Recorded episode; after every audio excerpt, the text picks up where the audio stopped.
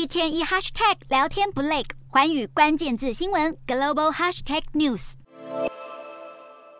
乌克兰警察提着装箱的物资拜访老奶奶的住处。乌东的城市巴赫姆特近日再遭俄军攻击，民生凋敝的情况让老弱妇孺极为仰赖他人协助。冬天很快就要降临，而乌克兰的前景依旧不乐观。副总理韦列舒克甚至在二十五号发出请求，要那些流亡国外的人民先别回家，因为俄罗斯近期一波接一波的飞弹和无人机攻击，摧毁了乌方多达四成的电力系统，国家电网已经不足以暖和所有人。在韦列舒克提出请求的同一天，莫斯科当局又再提出了脏弹警告，俄方一再指控乌克。兰要动用掺杂辐射物质的脏弹，遭到乌方驳斥是假旗行动。基辅方面声明，国际原子能总署已经派出专家到乌克兰调查所谓的脏弹说是真是假。美英法三国先前也发表联合声明，反驳俄罗斯的脏弹指控。才刚上任的英国首相苏纳克也在二十五号与泽伦斯基通话，承诺英国会继续支持乌克兰，还希望两人能尽快亲自见面。